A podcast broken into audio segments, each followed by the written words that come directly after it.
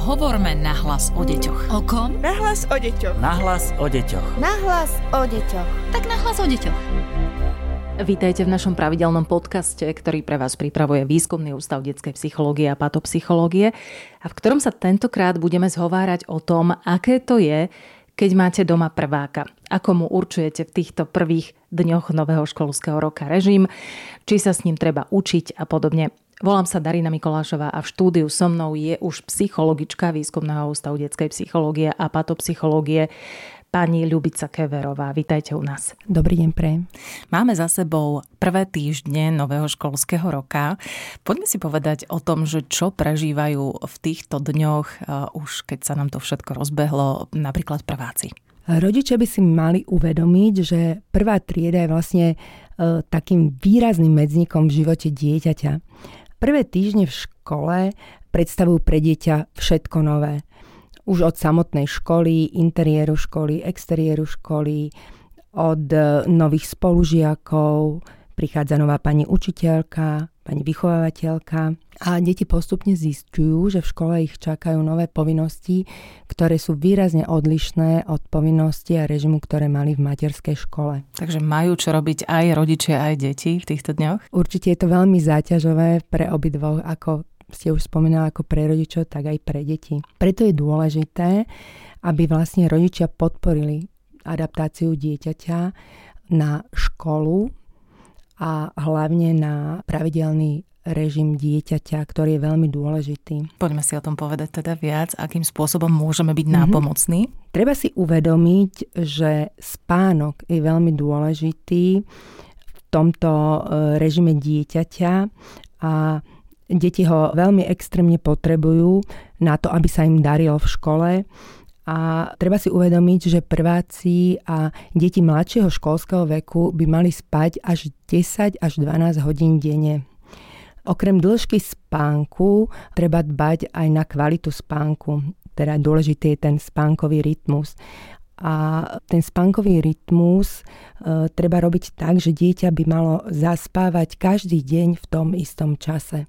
Samozrejme by sa nemalo zabúdať na vyvetranie detskej izby pred samotným spánkom a treba si uvedomiť aj to, že vlastne ten kvalitný a pravidelný spánok je dôležitý aj pre e, psychické, fyzické zdravie dieťaťa a hlavne pre e, podporu celého jeho imunitného systému.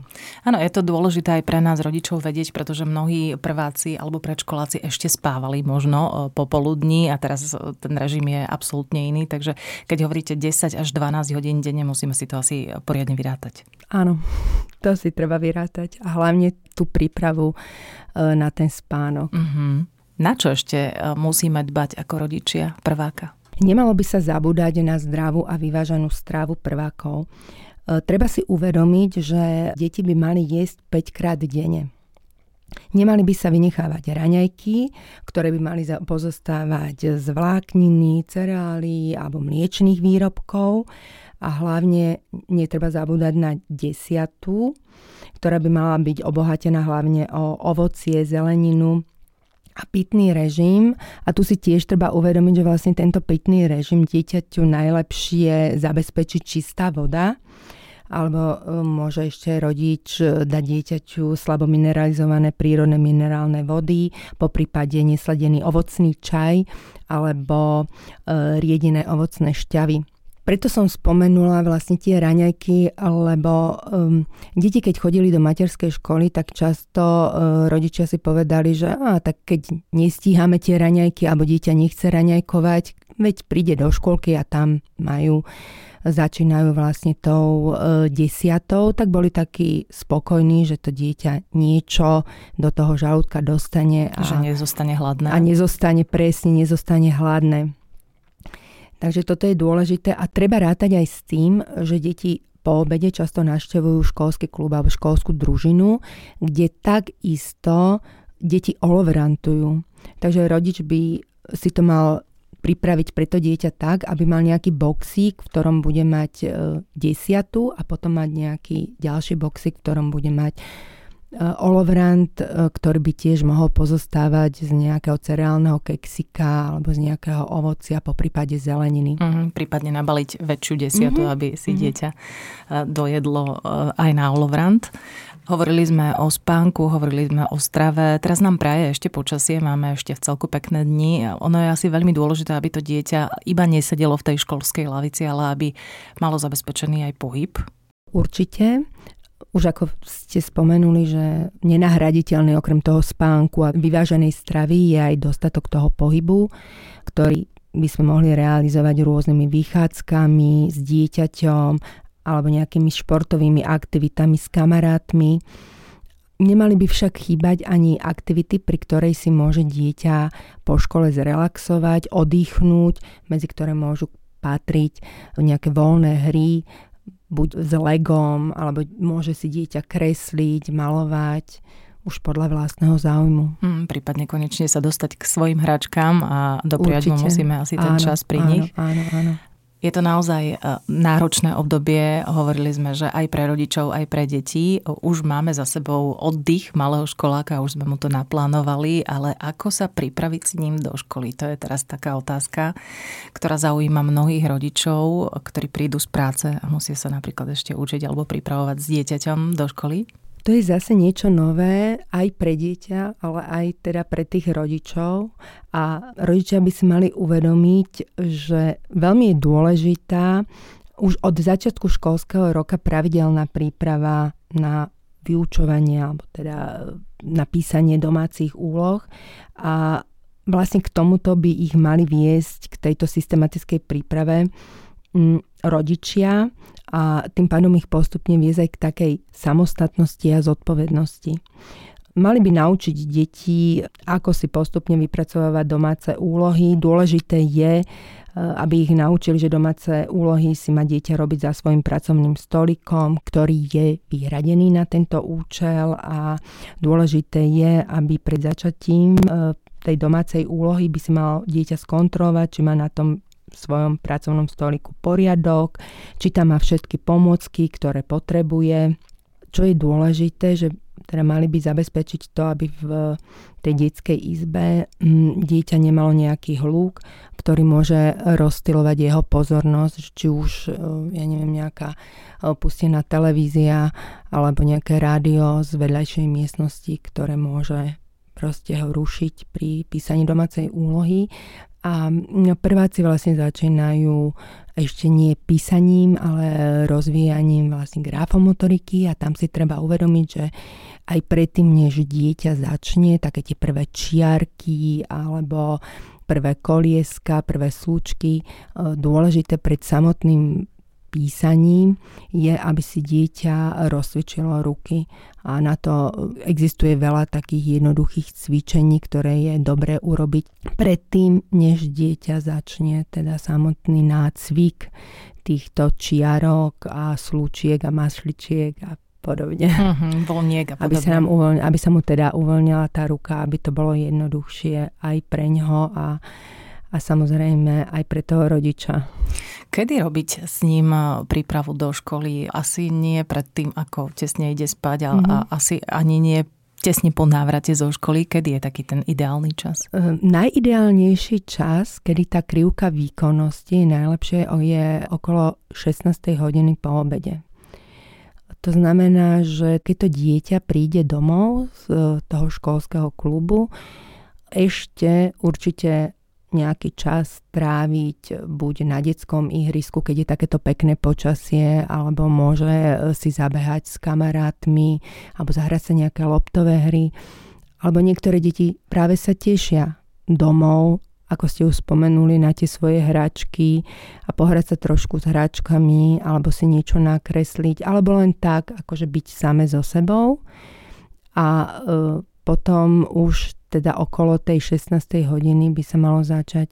Nie je dobre začínať písať úlohy veľmi neskoro, mm. hlavne v tých večerných hodinách, lebo dieťa je unavené, podráždené, potom sa to prenáša na toho rodiča a to je taký zaciklený kruh a potom je to oveľa, oveľa ťažšie. Mm-hmm. Aj pre rodiča, aj pre dieťa. Je v poriadku, ak sa nám zdá malý školák príliš unavený a, a potrebuje si napríklad zdriemnúť po e, skončení školy? Máme ho nechať alebo skôr ho rozptýliť, aby e, nám dobre spal cez e, noc? Je, je to úplne v poriadku. Vlastne aj tie školské družiny sú prispôsobené na to, že sú tam e, na zemi koberce, v niektorých e, triedach sú aj nejaké, ja neviem, kreslá alebo pohovky, kde deti môžu trošku po obede zrelaxovať, môžu si tam poležať, po prípade pozrieť nejakú prelistovať nejakú rozprávkovú knižku, že je teda aj tam vytvorený ten priestor na oddych toho dieťaťa. A keď dieťa príde domov a to už ten rodič vidí, že keď rodič veľmi vnímavý, každý rodič si pozná svoje dieťa a keď vidí, že to dieťa e, ledva ide a vidí na ňom, že je veľmi unavené, tak samému môže ponúknúť, že vieš čo, tak môže si na chvíľu túto láškať a môže si ja neviem, pozrieť nejakú knižku alebo len tak si polež a ja ti pripravím nejaký dobrý olovrand a potom spolu môžeme sa pozrieť, čo bolo v škole. Uh-huh. Budem rád alebo budem rada, keď mi ukážeš, čo si sa nové škole naučili, čo si nové urobil v škole, uh-huh. aby to sme mohli pri tých, spoločne to porobiť pri úlohy. No, tu sme pri tých otázkach. Uh-huh. My, rodičia, zvykneme vždy dieťa bombardovať otázkami doslova, čo bolo v škole, ano. čo si mal na obed, s kým si sa hral, čo bolo nové a podobne. Ako sa pýtať nejako možno inak, aby sme sa od dieťaťa aj naozaj dozvedeli, ako sa v škole Hej. malo? Ja som si tiež všimla, že veľa rodičov, čo ku mne chodí, keď im položím túto otázku, že ako vyzerá vaše stretnutie s dieťaťom, keď teda prídete pre ňoho do družiny alebo po skončení školy tak rodičia spontánne rozprávajú, no tak prvé, čo je, sa ho opýtam, tak čo si mal na obed, či si všetko zjedol. Uh-huh. Samozrejme, keď už je rozbehnutá škola a už e, deti začínajú písať aj nejaké prvé písmenkové diktáty, tak potom otázky pokračujú typu ako si napísal diktátik, dostal si včeličku, darilo sa ti. Ale um, vždy hovoríme rodičom, že fajn, ale tieto otázky na mňa skorej e, pôsobia e, tak výsluchovo. Mm-hmm. A vždy hovorím rodičom, že dobré je začať takým tým pozitívnym a možno vôbec sa nepýtať e, na tú edukáciu, ako čo si sa naučil, čo nové bolo v škole, či si dostal tie jednotky alebo tie včeličky, ale dobre je sa spýtať takú ako prvú otázku, čo pekné si dnes zažil v uh-huh. škole? E, aký si mal dnes deň? Čo ťa dnes v škole najviac potešilo? Čo ťa dnes naučila pani učiteľka? Že už je to trošku iné, keď sú takto položené tie otázky, ako keď vyslovene ideme, ideme teda tou inou formou, ako som spomínala. Treba si uvedomiť, že aj pri kladení tých otázok každé dieťa je individuálne. Niektoré dieťa spontánne nabehne na tú otázku a rozpráva, rozpráva, že ťažko sa dá aj zastaviť, ale niektoré deti ani na tieto otázky teda neodpovedajú alebo odpovedajú veľmi stroho, tak potom je dobré povedať dieťaťu, že nemusíš mi odpovedať teraz, ale keď prídeme domov, troška si oddychneš, tak môžeme si sadnúť a ja si urobím kávičku a tebe urobím nejaký džúsik alebo čajík a keď budeš chcieť, môžeme sa znovu o tom porozprávať. Akože aby to nebolo takým veľkým tlakom mm-hmm, na to ten dieťa. tlak nikdy nie je dobrý. Lebo hej, hej, hej, ja si myslím, že to dieťa, keď vidie z tej školy, tak chce úplne akože vypnúť. Že ako keby, že teraz už nechcem hovoriť o tej škole, teraz už chcem len proste byť vonku, užívať si to, relaxovať a je to úplne akože spontánne, lebo to dieťa potrebuje nabrať znovu nejakú energiu, oddychnúť si, aby, ako sme už spomínali, v tých poobednejších hodinách mohlo znovu nastúpiť na takúto prípravu na vyučovanie. A tam si tiež treba uvedomiť, že u tých prvákov niektorí rodičia to naozaj ako preháňajú že čas na prípravu na ďalší deň, to znamená napísanie teda tej domácej úlohy, po prípade tí prváčikovia ešte nečítajú, ale dostanú za domácu úlohu porozprávať o nejakom obrázku, tak e, nemalo by to byť dlhšie ako jednu hodinu, ale do tej jednej hodiny by malo byť zapojené aj písanie tých úloh, po prípade e, nejaké rozprávanie sa, čo už im pani učiteľka dá, o čo majú porozprávať na ďalšej hodine. A vždy treba dbať na to, že medzi tými jednotlivými činnosťami by mal následovať taký krátky oddych. Taká prestávka. Prestávka, áno.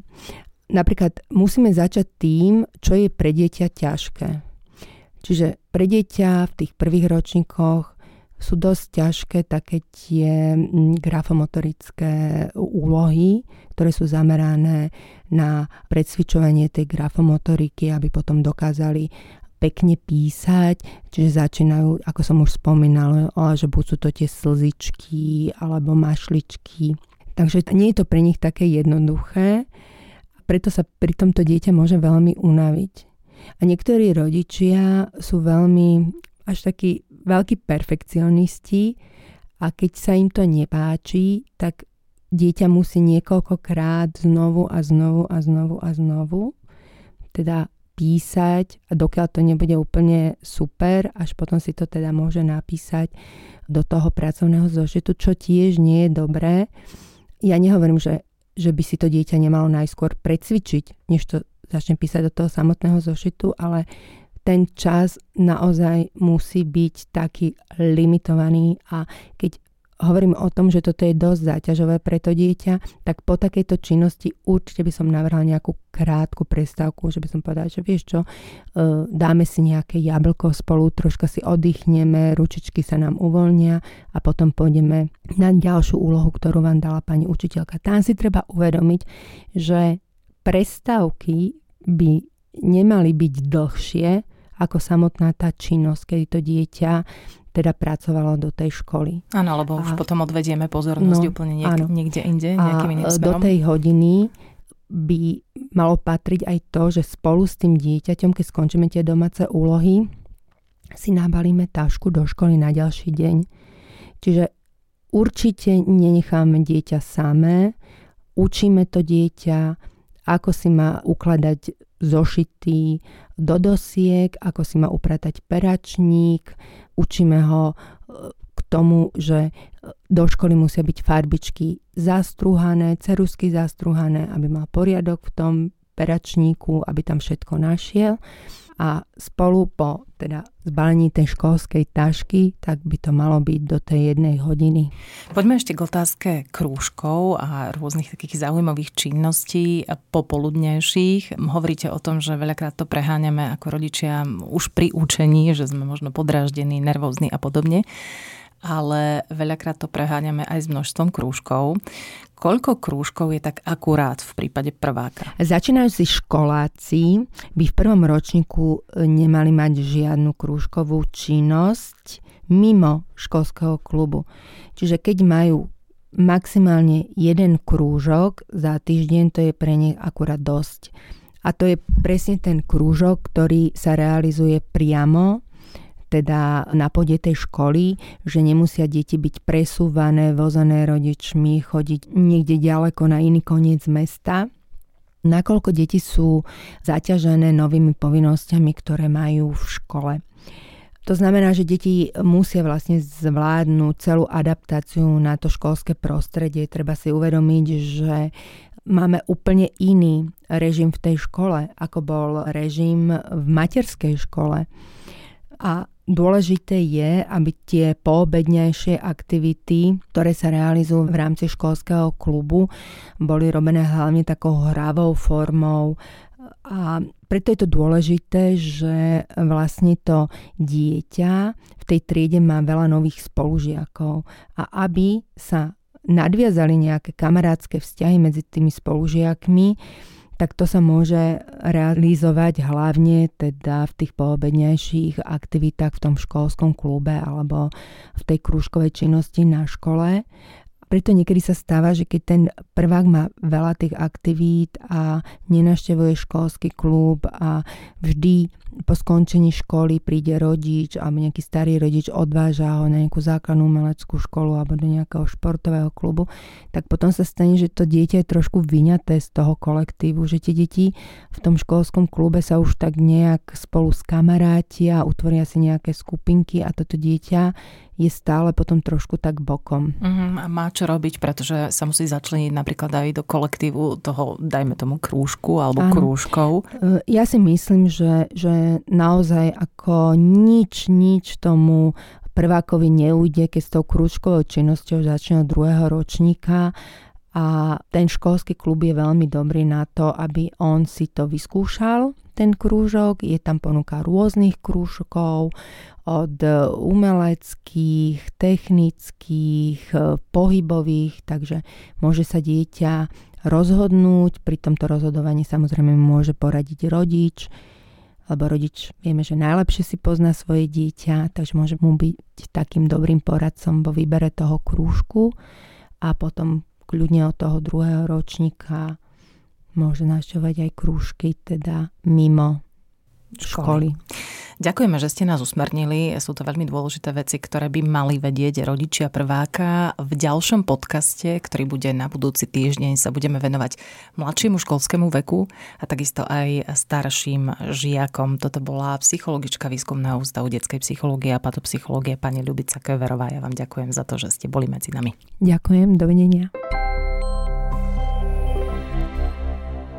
Podcast Nahlas o deťoch realizujeme v rámci národného projektu štandardizáciou systému poradenstva a prevencie k inklúzii a úspešnosti na trhu práce.